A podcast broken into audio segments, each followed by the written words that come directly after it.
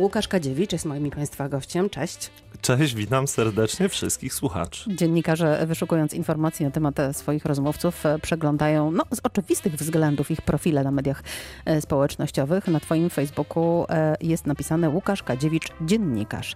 Wiem, że od kilku lat jesteś komentatorem sportowym. W tej chwili czujesz się jeszcze sportowcem, czy już bardziej dziennikarzem? Nie umiem siebie zidentyfikować do dzisiaj. Na pewno nie jestem dziennikarzem. To jest wielkie słowo, tak jak nie wiem, w latach 60., 70., 80., tak postrzegałem ludzi, którzy studiowali. Kiedyś bycie studentem to, to taka elitarna grupa, która taka krakowska bohema, z tym mi się to kojarzyło. Tak samo kojarzy mi się dziennikarstwo. Nie, nie jestem dziennikarzem. Mam nadzieję, że kiedyś tym dziennikarzem będę. Trudny zawód, specyficzny, wymagający od ciebie, żebyś znalazł swoją drogę i bez względu na polityczną zawiruchę, to, co masz w sobie, to, to, co jest twoim światopoglądem, żeby było realizowane w pracy, żeby to było widoczne, żebyś nie był twórczy, ja za krótko pracuję w mediach, żeby nazwać się dziennikarzem. Sam nie wiem, jestem chyba Łukaszem Kadziewiczem. Byłem sportowcem, człowiekiem, który robi tysiące rzeczy i, i jakoś w tym naszym przedziwnym kraju staram się funkcjonować. A kto cię inspiruje? Bo my dziennikarze lubimy podglądać, tak? No to jest trochę nasza praca, że podglądamy. E, także podglądamy naszych konkurentów, jak to robią. E, czasem są dla nas wzorem, czasem są dla nas antywzorem. Kogo podglądasz? Tych wzorców Tomka jest Swędrowskiego? Bardzo, Tomka Swędrowskiego, no jego nie można nie podglądać. To jest ikona e, komentatora, radiowca, człowieka, który zna wszystko i każdy przycisk. E, czy siadamy na montaż, czy jesteśmy w, na krześle dźwiękowca, Tomek wie wszystko. E, akurat dziennikarstwo sportowe w Polsce moim zdaniem jest na bardzo, bardzo wysokim poziomie. Siatkówka szczególnie w żadnym kraju nie jest tak pokazywana, tak realizowana nie ma takiego kopa medialnego jak, jak w naszym kraju, więc mam od kogo się uczyć.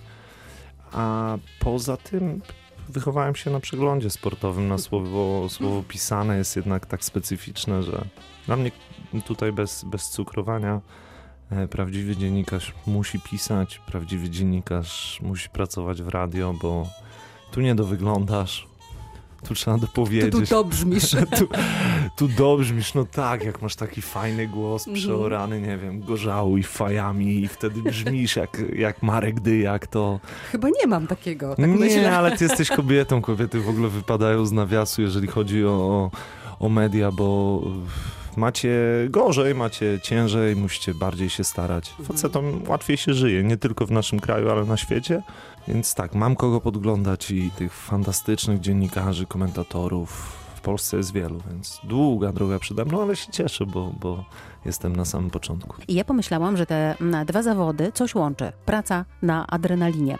Zapala się czerwone światło e, w studiu, skupienie i musisz dać z siebie e, wszystko. Podobnie jak e, w sporcie, na chwilę przed startem. I przyszło mi do głowy, czy ty jesteś uzależniony od, od adrenaliny? Wielu od wielu rzeczy. Ładnie, pięknie podprowadziłaś. Dobra, wchodzimy. No to Terapia, jedziemy. łapiemy się od za czego? ręce. Panowie, wychodźcie, otwieramy, zrobimy wielkie kółko. To czego nie jestem chyba uzależniony. E, fajną rzecz powiedziałaś. Włącza się czerwone światełko w kamerze, mikrofonie. I w XXI wieku chyba trzeba zaistnieć i nie być dziennikarzem, tylko e, żeby to czerwone światełko łechtało twojego. Tak niestety postrzegam pracę większości osób w mediach. Mhm. Żeby wbić się przed kamerę, żeby być słyszalnym, żeby dostać swoją szansę. Prawdziwy dziennikarz głosi swoje poglądy bez czerwonego światełka i z czerwonym światełkiem.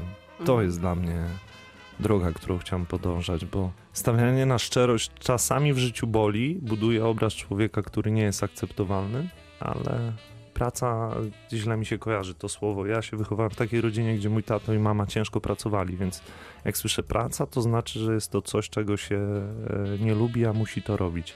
Mamy to szczęście, odnoszę wrażenie, że pracując w mediach nie umiemy powiedzieć, kiedy jesteśmy w pracy, mm. a kiedy w tej pracy nas nie ma. I to jest fantastyczne. I trochę przekleństwo, bo Dlaczego? czasem się śni, e, bo czasem wyjeżdżasz na wakacje, a jednak jesteś trochę w pracy. A potrzebujesz tych wakacji? Pewnie. Prawda jest taka, że mnie fascynuje życie, w którym Nieważne, czy jest niedziela, czy jest poniedziałek, czy jest 18. Ja czasami dzwonię do ludzi 15 po 6 rano, bo ja się obudziłem. Mówię się, mano, zróbmy to człowieku. Moje dzieci jeszcze śpią. Albo o 23 odnoszę wrażenie, że przecież jest okej, okay, pracujemy cały czas. Mam na... Wiem, że jestem zwichrowany, ale tak, tym się charakteryzuje praca e, dziennikarza, że są wielkie plusy i minusy. Nigdy z mhm. tej pracy nie wychodzimy, ale mam kilku znajomych potężnie pokopanych przez takie korporacyjne życie, gdzie w pewnym momencie to, że dobrze zarabiasz, e, nie potrafi oddać tego, jak bardzo cierpisz w tej pracy. Mm. U nas też, czasami też trzeba nisko schylić głowę, no ale to jest część dorosłości. Uciekłeś od mojego pytania, czy jesteś uzależniony od adrenaliny. Tak, jestem. Mhm. Powiedziałeś, że nie tylko od adrenaliny. Nie chcę być wścibska. Nie, od wielu innych rzeczy. Ja nigdy nie ukrywałem swoich problemów. Żyłem lekko i swobodnie przez całe życie. Teraz żyję lekko i swobodnie, tylko bez dodatków. A szukam adrenaliny, jadę do Januszkowic, jadę na Sławiki, do Sosnowca, jadę na Wołów. W tamtym sezonie jeszcze na Glinianki zaczepiam dechę, nakładam kask, patrzę na operatora wyciągu i mówię odkręć na maksa, ja spróbuję najechać na przeszkody albo wyląduję, albo wybiję sobie zęby, więc odpoczywam na wake'u kocham wodę. Wy żyjecie z taką dysfunkcją, ludzie urodzeni na Dolnym Śląsku, że linianki nazywacie jeziorem, a u mnie na Warmii i Mazurach tak wyglądają kałuże, jak spadnie jesienny albo wiosenny deszcz. No ale zaakceptowałeś te kałuże nasze. Nie miałem innego wyjścia, sama wiesz jak jest, więc moja żona też będzie słuchała tej audycji, więc cieszę się, że mieszkam we Wrocławiu i, i to nie jest pierwszy raz, kiedy o tym mówię Czuję się w tym mieście jak na wakacjach i mówię to szczerze. Rower, oporów, parki. Wrocław ma duszę, ma, ma charakter. Reprezentowałeś y, Polskę w siatkówce na Mistrzostwach Świata, y, na Olimpiadzie, y, ale grałeś też we Włoszech, w Rosji, na Białorusi, w Katarze. Który z tych narodów prowadzi najbardziej niesportowy tryb życia? Polacy. Inni tak. są bardziej zdyscyplinowani i higieniczni? Zdecydowanie tak. Zawsze Nawet jak to nie Rosjanie? Nie, nie, nie. Na miejsce jednego rosyjskiego siatkarza jest 100 albo 200. A jak coś jest nie tak, to przyjeżdża pociąg z republik byłych, nie wiem, z Uzbekistanu, Tadżykistanu, Ukrainy i przywozi co roku wyższych, bardziej wyskakanych, lepiej motorycznie przygotowanych siatkarzy. Tam każdy walczy o bardzo wysoki kontrakt, o to, żeby się załapać do, do drużyny na, na, na właśnie zawodowy kontrakt. A w Polsce są momenty, gdzie, gdzie mamy takie dziury pokoleniowe, że za twoimi plecami nie czujesz oddechu i, i możesz grać i grać. A niesportowy tryb życia skończył się 10-15 lat temu. Dzisiaj rozmawiając z młodymi sportowcami, tego tematu nie ma. On fajnie brzmi w prasie, że ktoś mhm. coś tam zrobił Kilku z nas przegrało, zgorzało, skończyło pod mostem. E, no ale to jest normalne. Ale dzisiaj dzieciaki, które... To było normalne, jak mówisz, bo to Nie, się zmieniło, no tak? to się zmieniło. Takie przypadki dalej będą miały miejsce. No, w życiu codziennym też parę osób startuje w biznesie. Pewna część jest skazana na to, że zbankrutuje, bo to nie wyjdzie. No, w sporcie mhm. jest tak samo. Chociaż ten niesportowy tryb życia już dawno odszedł taka troszeczkę legenda, która o, o, obrasta mchem, ale nie, i, i, nie Rosjanie, nie Białorusini, nie Włosi. Mhm. Włosi by nie wytrzymali naszego niesportowego trybu życia. Delikatniejsi? Odnoszę wrażenie, że tak, tacy wymuskani, mhm. przystojni, przy lamperce Prosecco. No, okay. Nie wiem, nie próbowałem. prowadzisz Akademię Kilka Siatkarską. No właśnie, to jest tak, że wy te dzieciaki przygotowujecie tak mentalnie właśnie do tego, że sport to, e, to jest też zdrowy tryb życia, że to zapunktuje, że, e, że to powinno korelować tutaj? Jasne, no to tylko i wyłącznie zdrowy styl życia. Ja zawsze namawiam polityków, żeby przydzwonili, może nie wmurowany, bo krzywdę sobie zrobią, ale w karton gips głową na pobudkę, bo warto zrozumieć że w młodzież trzeba inwestować, bo młode społeczeństwo, które dotknięte zostanie pozytywnie dotknięte sportem, to społeczeństwo zdrowe. Jeżeli społeczeństwo będzie zdrowe, będzie wydajne, będzie mogło pracować, będzie mogło, będzie mogło realizować wszystkie programy, tam 500 plus, 300 minus, nie wiem co jeszcze. Prawda jest taka, że no, musimy walczyć o, o te młode pokolenie, bo potrzebujemy ludzi, którzy zapracują, za, zarobią na naszą emeryturę. Z przymrużeniem oka to mówię ale mamy gigantyczny problem i ten, kto uważa, że jest inaczej, niech naprawdę nałoży dresy i, weźmie się do roboty, e, bo problem z młodzieżą jest obrazem nas. My, ludzie w wieku 30, 40, 50 lat, mamy problem e, sami ze sobą i, I to, co robią nasze dzieci, jest niestety wypadkową tego, czego my nie robiliśmy, więc nie możemy oczekiwać, że jeżeli my nie biegamy, nie dbamy o siebie, nie, nie, nie walczymy o to, żeby czuć się lepiej, że nagle nasze dzieci bez wzorców będą podążały inną drogą. Ja wiem, że to takie trochę Ojcowsko populistyczne. brzmi, ojcowsko. Ojcowsko i nudzi mnie powoli te gadanie, bo ja jestem człowiekiem, który woli coś zrobić, niż o tym opowiadać, a tracę energię, bo, bo, bo walczę z wiatrakami, więc wolę się koncentrować na tej grupie 10, 12, 15, 20 osobowej i tłumaczyć im, że jak nie zrobisz przysiadu, to będziesz inwalidą, że pojechać i zjechać na nartach, na snowboardzie, nie będziesz umiał pływać. Ten przysiad, przewrót, leżenie przewrotne powinien zrobić każdy, a, a niestety większość jest leniwa i nie dbająca o siebie. Kupowałeś w dzieciństwie na urodziny albo kładłeś pod choinką e, piłki siatkowe? Córka trenuje siatkówkę? Nie, powiedziała, że to jest gra dla... Dla kogo? No właśnie nie wiem, jaka jest poprawność polityczna. Turka uznała, że mężczyźni nie powinni grać w siatkówkę, bo to jest gra bez kontaktu. Od dwóch lat zajmuje się od trzech lat. Trenuje koszykówkę w Ciekawe. Olsztynie. Uwielbia ten sport, teraz jest w trakcie obozu. Czyli warunki ma. No po wzrost? tacie, po tacie Mhm. raczej jest wysoka, nie Ile będzie mierzy? jakoś... Nie, nie, nie specjalnie. 175 w wieku 14 lat. Mhm. Ma gro koleżanek wyższych bez mała o głowę od niej.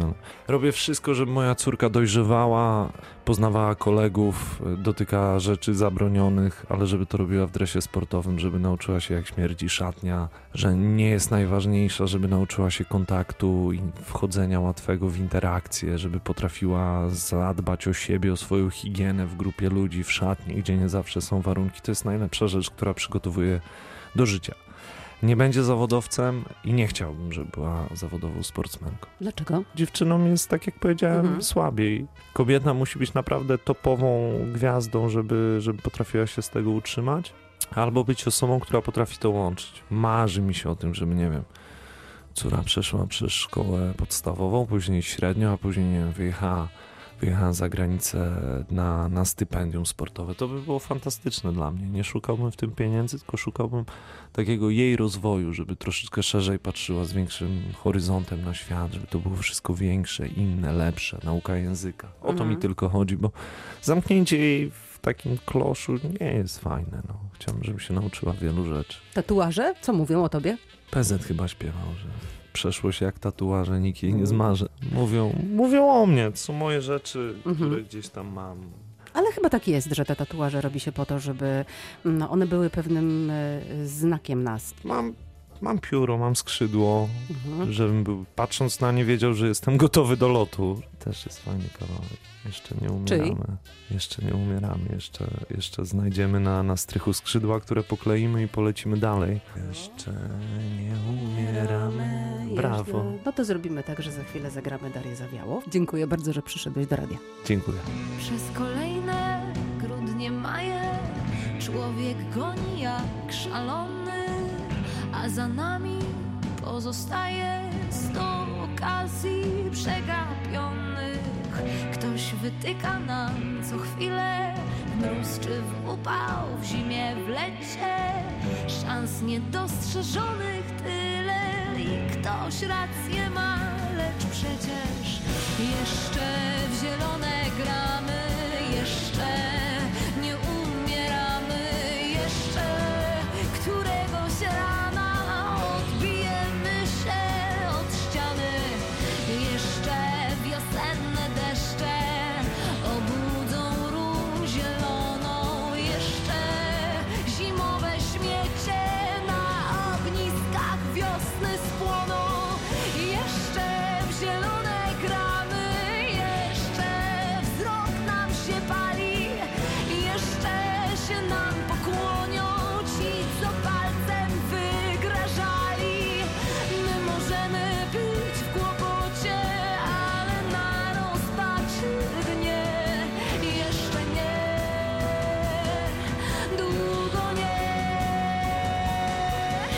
Więc nie martwmy się, bo w końcu nie nam jednym się nie klei.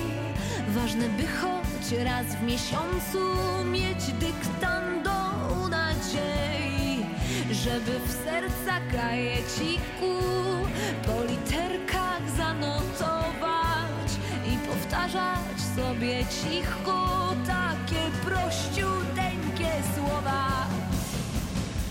Jeszcze w zielone gramy, jeszcze